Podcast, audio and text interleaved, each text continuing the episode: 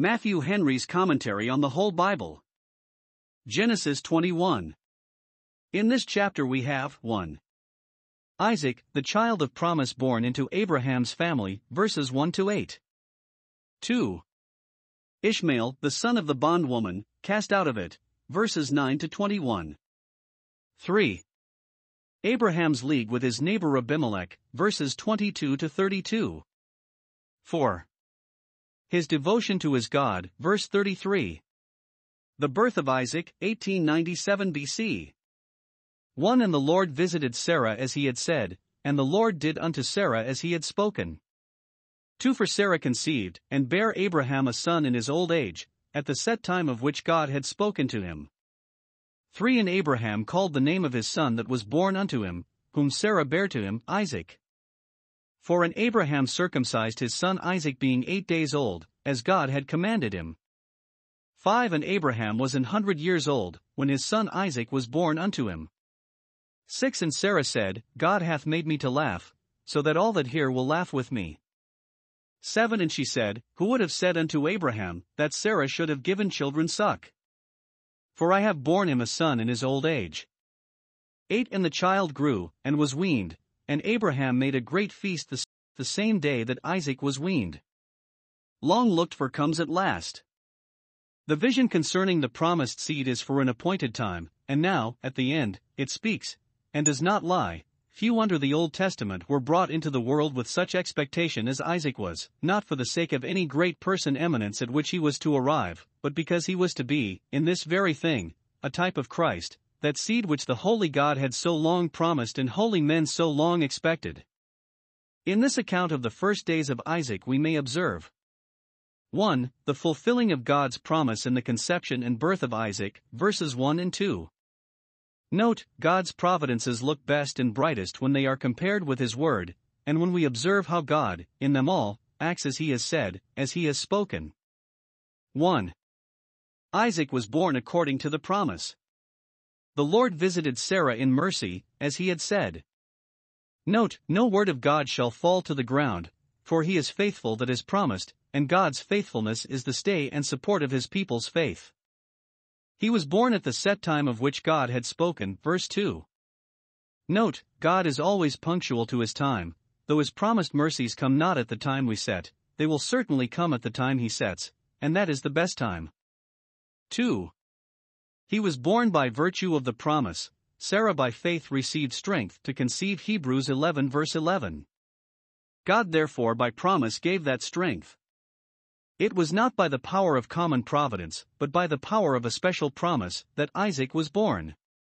A sentence of death was, as it were, passed upon the second causes, causes. Abraham was old, and Sarah old, and both as good as dead, and then the word of God took place. Note, true believers, by virtue of God's promises, are enabled to do that which is above the power of human nature, for by them they partake of a divine nature. 2 Peter 1 verse 4. 2. Abraham's obedience to God's precept concerning Isaac. 1. He named him, as God commanded him, verse 3. God directed him to a name for a memorial, Isaac, laughter, and Abraham, whose office it was, gave him that name, though he might have designed him some other name of a more pompous signification. Note, it is fit that the luxuriancy of human invention should always yield to the sovereignty and plainness of divine institution, yet there was good reason for the name, for 1. When Abraham received the promise of him, he laughed for joy. Chapter 17, verse 17. Note, when the sun of comfort has risen upon the soul, it is good to remember how welcome the dawning of the day was, and with what exultation we embraced the promise. 2. When Sarah received the promise, she laughed with distrust and diffidence. Note, when God gives us the mercies we began to despair of, we ought to remember with sorrow and shame our sinful distrusts of God's power and promise, when we were in pursuit of them. 3. Isaac was himself, afterwards, laughed at by Ishmael, verse 9, and perhaps his name bade him expect it. Note, God's favorites are often the world's laughingstocks. 4. The promise which he was not only the son, but the heir of, was to be the joy of all the saints in all ages, and that which would fill their, their mouths with laughter. 2. He circumcised him, verse 4. The covenant being established with him, the seal of the covenant was administered to him, and though a bloody ordinance, and he a darling, yet it must not be omitted, no, nor deferred beyond the eighth day. God had kept time in performing the promise, and therefore Abraham must keep time in obeying the precept. 3. The impressions which this mercy made upon Sarah. 1. It filled her with joy. Verse 6 God has made me to laugh, He has given me both cause to rejoice and a heart to rejoice. Thus the mother of our Lord, Luke 1 verses 46 and 47. Note 1. God bestows mercies upon His people to encourage their joy in His work and service, and, whatever is the matter of our joy, God must be acknowledged as the author of it, unless it be the laughter of the fool. 2. When mercies have been long deferred, they are the more welcome when they come. 3. It adds to the comfort of any mercy to have our friends rejoice with us in it, all that hear will laugh with me, for laughing is catching. See Luke 1 verse 58. Others would rejoice in this instance of God's power and goodness, and be encouraged to trust in Him. See Psalm 119 verse 74. 2. It filled her with wonder, verse 7. Observe here 1. What it was she thought so wonderful, that Sarah should give children suck, that she should, not only bear a child, but be so strong and hearty at the age as to give it suck. Note, mothers, if they be able, ought to be nurses to their own children. Sarah was a person of quality, was aged, nursing might be thought prejudicial of herself, or to the child, or to both. She had choice of nurses, no doubt, in her own family, and yet she would do her duty in this matter, and her daughters the good wives are while they thus do well. 1 Peter 3 verses 5 and 6. See Lamentation 4 colon 3. 2. How she expressed her wonder, who would have said it? The thing was so highly improbable, so near to impossible, that if anyone but God had said it, we could not have believed it. Note, God's favors to his covenant people are such as surpass both their own and others' thoughts and expectations. Who could imagine that God should do so much for those that deserve so little, nay, for those that deserve so ill? See Ephesians 3 verse 20, 2 Samuel 7 verses 18 and 19. Who would have said that God should send His Son to die for us, His Spirit to sanctify us, His angels to attend us? Who would have said that such great sins should be pardoned, such mean services accepted, and such worthless worms taken into covenant and communion with the great and holy God? For, a short account of Isaac's infancy, the child grew, verse 8. Special notice is taken of this, though a thing of course, to intimate that the children of the promise are growing children. See Luke 1 verse 80, Luke 2 verse 40. Those that are born of God shall increase of God, call 219. He grew so as not always to need milk, but was able to bear strong meat, and then he was weaned. See Hebrews 5 verses 13 and 14. And then it was that Abraham made a great feast for his friends and neighbors, in thankfulness to God for his mercy to him. He made this feast, not on the day that Isaac was born, that would have been too great a disturbance to Sarah, nor on the day that he was circumcised, that would have been too great a diversion from the ordinance, but on the day that he was weaned, because God's blessing upon the nursing of children, and the preservation of them throughout the perils of the infant age, are signal instances of the care and tenderness of the divine providence, which ought to be acknowledged to its praise. See Psalm 22 verses 9 and 10, Hosea 11 verse 1. Hagar and Ishmael expelled, 1892 BC. 9 And Sarah saw the son of Hagar the Egyptian, which she had borne unto Abraham, mocking. 10 Wherefore she said unto Abraham, Abraham, cast out this bondwoman and her son, for the son of this bondwoman shall not be heir with my son, even with Isaac. 11 And the thing was very grievous in Abraham's sight because of his son. 12 And God said unto Abraham, Let it not be grievous in thy sight because of the lad, and because of thy bondwoman, in all that Sarah hath said unto thee, hearken unto her voice, for in Isaac shall thy seed be called. 13 And also of the son of the bondwoman will I make a nation, because he is thy seed. The casting out of Ishmael is here considered of, and resolved on.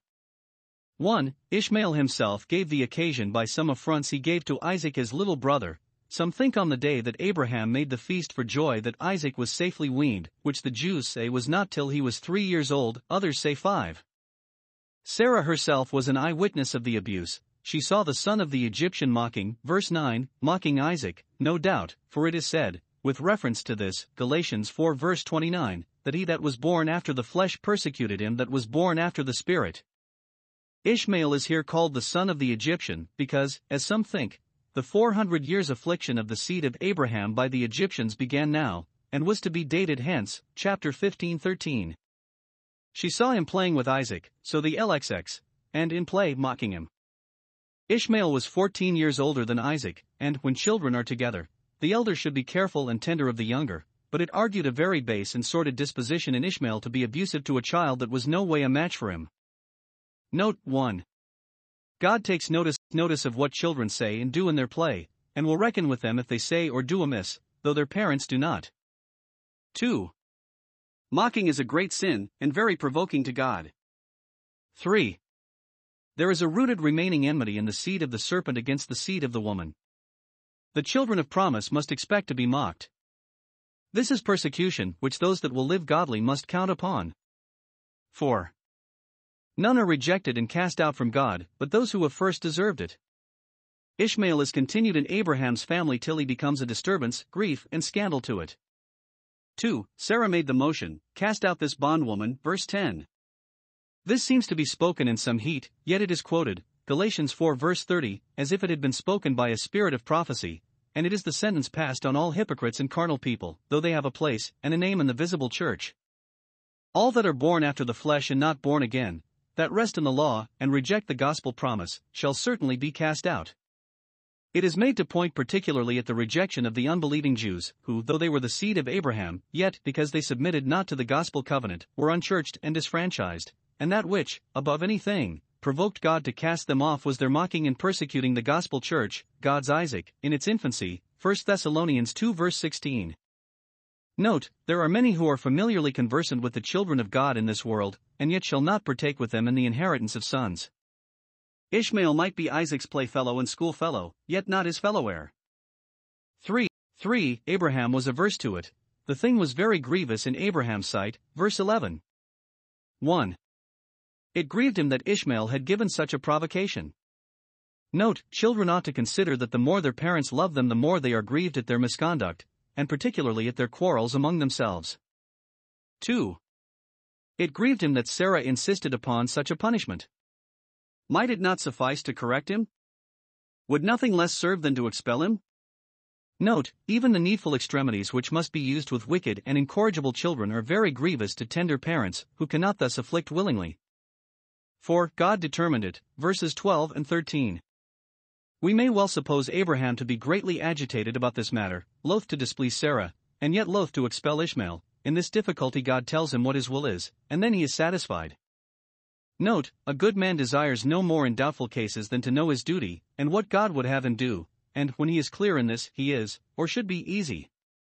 To make Abraham so, God sets this matter before him in a true light, and shows him 1 that the casting out of Ishmael was necessary to the establishment of Isaac and the rights and privileges of the covenant, in Isaac shall thy seed be called.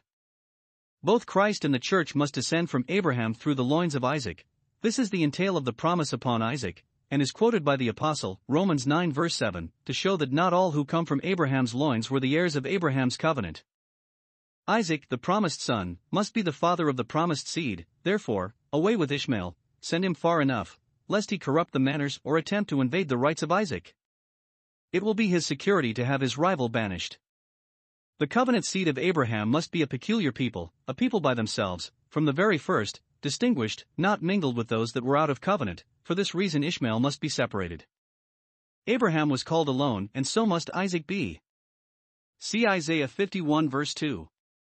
It is probable that Sarah little thought of this, John 11 verse 51, but God took what she said and turned it into an oracle, as afterwards, chapter 27 colon 10. 2. That the casting out of Ishmael should not be his ruin, verse 13. He shall be a nation, because he is thy seed. We are not sure that it was his eternal ruin. It is presumption to say that all those who are left out of the external dispensation from all his mercies, those may be saved who are not thus honored. However, we are sure it was not his temporal ruin. Though he was chased out of the church, he was not chased out of the world, the world. I will make him a nation. Note 1. Nations are of God's making, He founds them, He forms them, He fixes them. 2. Many are full of the blessings of God's providence that are strangers to the blessings of His covenant. 3. The children of this world often fare the better, as to outward things, for their relation to the children of God. God's mercy to Hagar and Ishmael, 1892 BC. 14 And Abraham rose up early in the morning, and took bread, and a bottle of water, and gave it unto Hagar, putting it on her shoulder, and the child, and sent her away, and she departed, and wandered in the wilderness of Beersheba. 15 And the water was spent in the bottle, and she cast the child under one of the shrubs. 16 And she went, and sat her down over against him a good way off, as it were a bowshot, for she said, Let me not see the death of the child. And she sat over against him, and lift up her voice, and wept. 17 And God heard, heard the voice of the lad, and the angel of God called to Hagar out of heaven, and said unto her, What aileth thee, Hagar? Fear not, for God hath heard the voice of the lad where he is.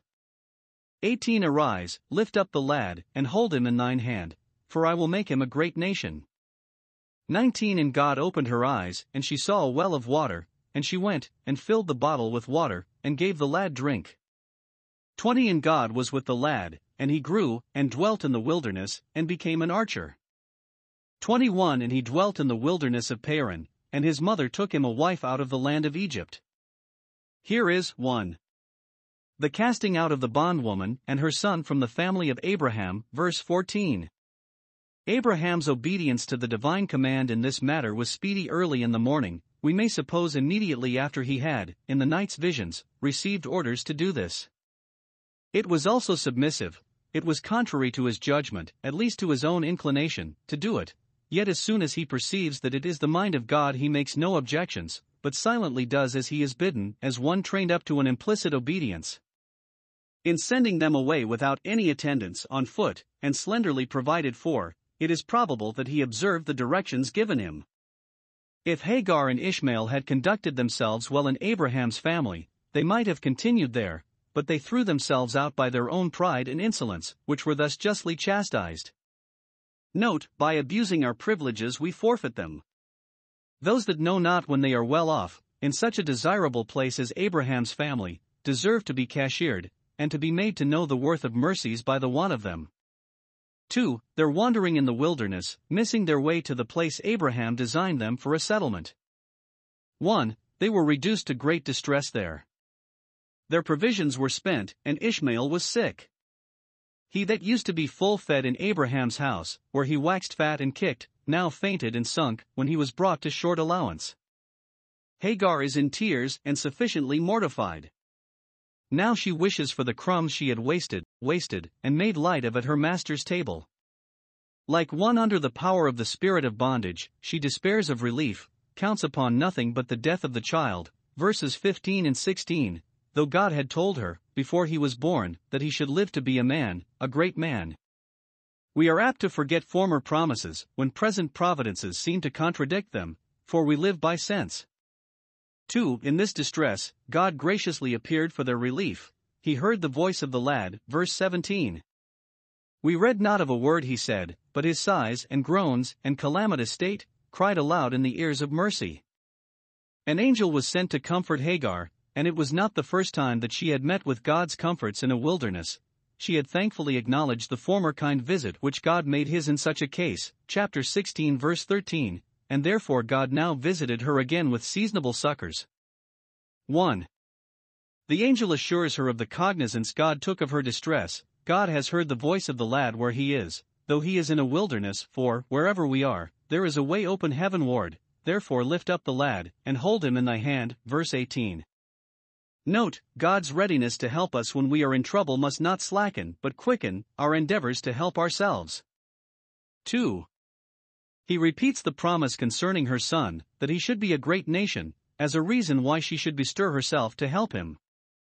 Note, it should engage our care and pains about children and young people to consider that we know not what God has designed them for, nor what great use providence may make of them. 3. He directs her to a present supply, verse 19 He opened her eyes, which were swollen and almost blinded with weeping, and then she saw a well of water. Note, many that have reason enough to be comforted go mourning from day to day, because they do not see the reason they have for comfort. There is a well of water by them in the covenant of grace, but they are not aware of it, they have not the benefit of it, till the same God that opened their eyes to see their wound opens them to see their remedy. John 16 verses 6 and 7. Now the apostle tells us that those things concerning Hagar and Ishmael are allegoroumena, Galatians 4 verse 24, they are to be allegorized, this then will serve to illustrate the folly 1. Of those who, like the unbelieving Jews, seek for righteousness by the law and the carnal ordinances of it, and not by the promise made in Christ, thereby running themselves into a wilderness of want and despair.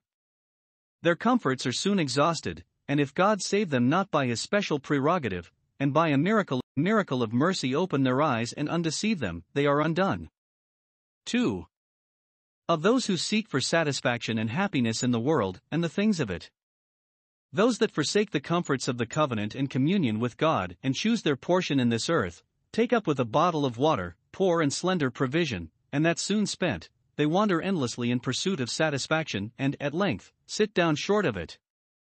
3. The settlement of Ishmael, at last, in the wilderness of Paran, verses 20 and 21, a wild place, fittest for a wild man, and such a one he was, chapter 16, verse 12. Those that are born after the flesh take up with the wilderness of this world, while the children of the promise aim at the heavenly Canaan, and cannot be at rest till they are there. Observe 1. He had some tokens of God's presence, God was with the lad, his outward prosperity was owing to this. 2. By trade he was an archer, which intimates that craft was his excellency, and sport his, his business. Rejected Esau was a cunning hunter. 3. He matched among his mother's relations, she took him a wife out of Egypt. As great an archer as he was, he did not think he could take his aim well in the business of marriage if he proceeded without his mother's advice and consent. Abimelech's covenant with Abraham, 1892 BC.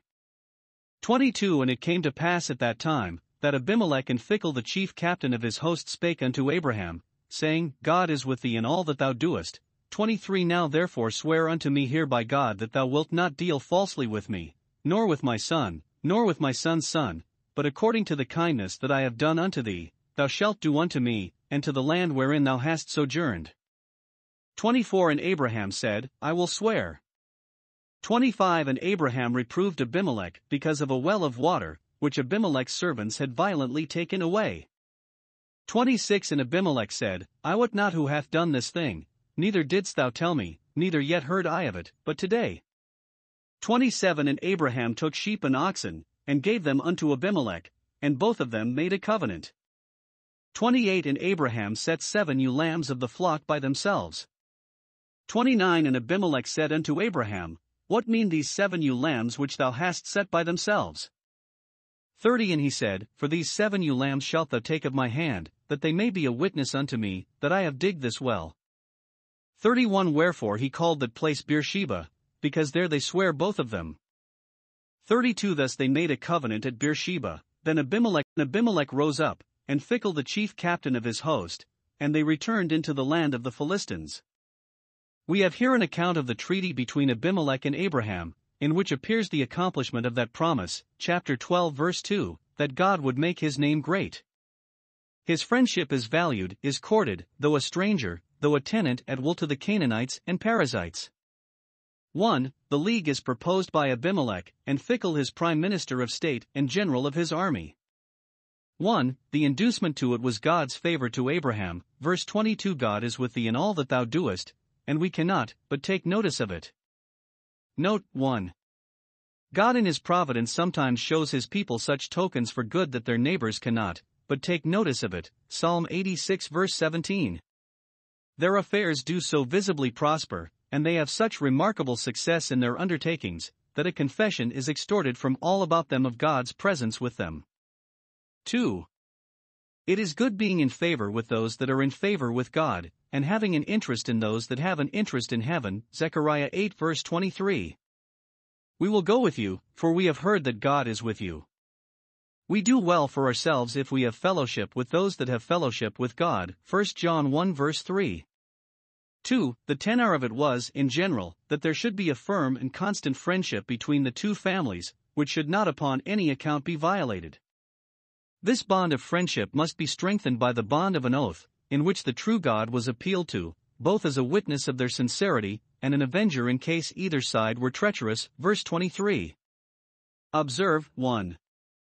He desires the entail of this league upon his posterity, and the extension of it to his people. He would have his son, and his son's son, and his land likewise, to have the benefit of it. Good men should secure an alliance, alliance and communion with the favorites of heaven, not for themselves only, but for theirs also. 2. He reminds Abraham of the fair treatment he had found among them, according to the kindness I have done unto thee. As those that have received kindness must return it, so those that have shown kindness may expect it.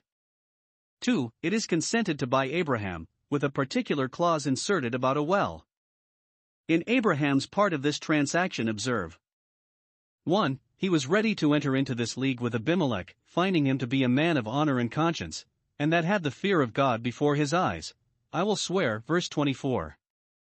Note 1. Religion does not make men morose and unconversable, I am sure it ought not. We must not, under color of shunning bad company, be sour to all company, and jealous of everybody. 2. An honest mind does not startle at giving assurances. If Abraham say that he will be true to Abimelech, he is not afraid to swear it. An oath is for confirmation. 2. He prudently settled the matter concerning a well, about which Abimelech's servants had quarreled with him. Wells of water, it seems, were choice goods in that country. Thanks be to God, that they are not so scarce in ours. 1. Abraham mildly told Abimelech of it, verse 25. Note, if our brother trespass against us, we must, with the meekness of wisdom, tell him his fault, that the matter may be fairly accommodated and an end made of it. Matthew 18 verse 15. 2. He acquiesced in Abimelech's justification of himself in this matter, I wot not who has done this thing, verse 26. Many are suspected of injustice and unkindness that are perfectly innocent, and we ought to be glad when they clear, clear themselves. The faults of servants must not be imputed to their masters, unless they know of them and justify them, and no more can be expected from an honest man than that he be ready to do right as soon as he knows that he has done wrong. 3. He took care to have his title to the well cleared and confirmed, to prevent any disputes or quarrels for the future. Verse 30. It is justice, as well as wisdom, to do thus, in perpetuum rei memoriam, that the circumstance may be perpetually remembered. 3. He made a very handsome present to Abimelech, v. 27. It was not anything curious or fine that he presented to him, but that which was valuable and useful sheep and oxen, in gratitude for Abimelech's kindness to him, and in token of hearty friendship between them. The interchanging of kind offices is the improving of love, that which is mine is my friend's. For he ratified the covenant by an oath, and registered it by giving a new name to the place. Verse 31 Beersheba, the well of the oath, in remembrance of the covenant they swore to, that they might be ever mindful of it. Or the well of seven, in remembrance of the seven lambs given to Abimelech, as a consideration for his confirming Abraham's title to that well. Note, bargains made must be remembered, that we may make them good, and may not break our word through oversight. 33 And Abraham planted a grove in Beersheba, and called thereon the name of the Lord, the everlasting God. 34 And Abraham sojourned in the Philistines' land many days. Observe 1. Abraham, having got into a good neighborhood, knew when he was well off, and continued a great while there. There he planted a grove for a shade to his tent, or perhaps an orchard of fruit trees, and there, though we cannot say he settled, for God would have him, while he lived, to be a stranger and a pilgrim, yet he sojourned many days, as many as would consist with his character, as Abraham the Hebrew, or passenger. 2. There he made, not only a constant practice, but an open profession, of his religion, there he called on the name of the Lord, the everlasting God, probably in the grove he planted, which was his oratory, or house of prayer. Christ prayed in a garden, on a mountain. 1. Abraham kept up public worship, to which, probably, his neighbors resorted, that they might join with him. Note, good men should not only retain their goodness wherever they go, but do all they can to propagate it, and make others good. 2. In calling on the Lord, we must eye him as the everlasting God, the God of the world, so some. Though God had made himself known to Abraham as his God in particular, and in covenant with him, yet he forgets not to give glory to him as the Lord of all, the everlasting God, who was, before all worlds, and will be, when time and day shall be no more. See Isaiah 40 verse 28.